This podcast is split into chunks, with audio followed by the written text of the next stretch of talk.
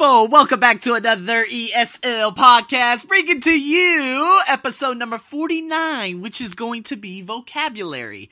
Guys, if you want to follow the schedule, be sure to go to the ArsenioBuckshow.com and click on the ESL podcast schedule to see what is going on. Guys, today is vocab day. Monday pronunciation, Wednesday grammar. We're going to hit a systematic approach to this so you guys know what's coming on each day. I'm going to hope and pray that I get um probably some new international speakers onto my podcast, but it is difficult at the moment. So guys, please bear that in mind. Hopefully I got some sneak peeks coming this weekend, but nonetheless, you guys have so many different podcasts. Of course, 49 of these and almost 40 of the last and the international speakers that you can listen to the guides, the PDFs, any everything is available on my website. So there is a lot you can listen to. You do not have to wait for every new podcast. And with that being said, guys, let's go into this.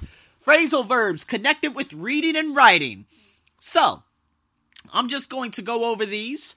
I'm going to give you my definition, and then there is the definition on my blog. You guys can connect with, of course, numbers 1 through 7, A through G. So, Read on. Now, I would read the sentence out, but you can do that on your own. Read on, meaning continue reading. All right, so oh, it's kind of like this. You know what? This book is so fascinating. I want to read on to the end. So, read on. That means continue reading. Now, of course, read out. You know what? I was very, very shy. Ah, I've been a shy boy before, but now I am just a menace to society. read out I was terrified of reading out loud. When I was in third grade, I had a teacher by the name of Mrs. Welty. And I was the third person in the back of the class, and she would say, okay, number one, number two, and I would start hyperventilating, meaning breathing like this, scared as hell, because I would have to read out loud. And so when my time came, you can hear me stuttering. So it, it would be something like this. Uh, can you read out your answer? You know, I was so scared. And of course, I couldn't read that fast because, again, I didn't develop the ability to read fast by reading out loud. Now, of course, now I could say, can you read out your answer to the next question so that we all can hear it? That's very easy for me to say now. Before, I would say, Can you read out your answer to the next? Do you understand? So, read out meaning speaking it out loud so that everyone can hear. So, look up. look up. I like this. Could you please look up information? That's it. Look up something on Google. Look up how to do drop shipping. Look up how to do e commerce. Look up how to do passive uh passive uh passive tense okay? Active voice passive voice all these different things. Look up simply means to find something find information. Turn over now i would tell my students could you please turn over your books and they would be like, no, teacher, we want to use the book. I said, you are not using the book. We have to see how well you memorized information. oh, tests are so funny, huh? But turn over, that means flip over the page or flip over the book or flip over whatever it may be. All right, fill in.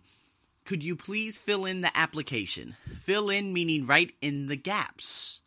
Okay, flick through. Now, flicked, flicked flicked, flicked through. Of course, that's the past tense with ed. Flicked, flicked has the T sound at the end, okay? A little bit of pronunciation for you. Flicked through the TV channels, flicked through the book, meaning like this. Okay, there you go. That's basically going page after page after page without reading, uh, changing the channel without looking to see. And my mom would say, Boy, stop! flicking through the channels. Okay? So flick through is basically going through something very quickly. All right? And the last one for today is cross out. Cross out. So, like a crossword puzzle. When you put something into the crossword puzzle, you would cross out the question, indicating that you have finished it. So, crossed out. Now you could say cross them out.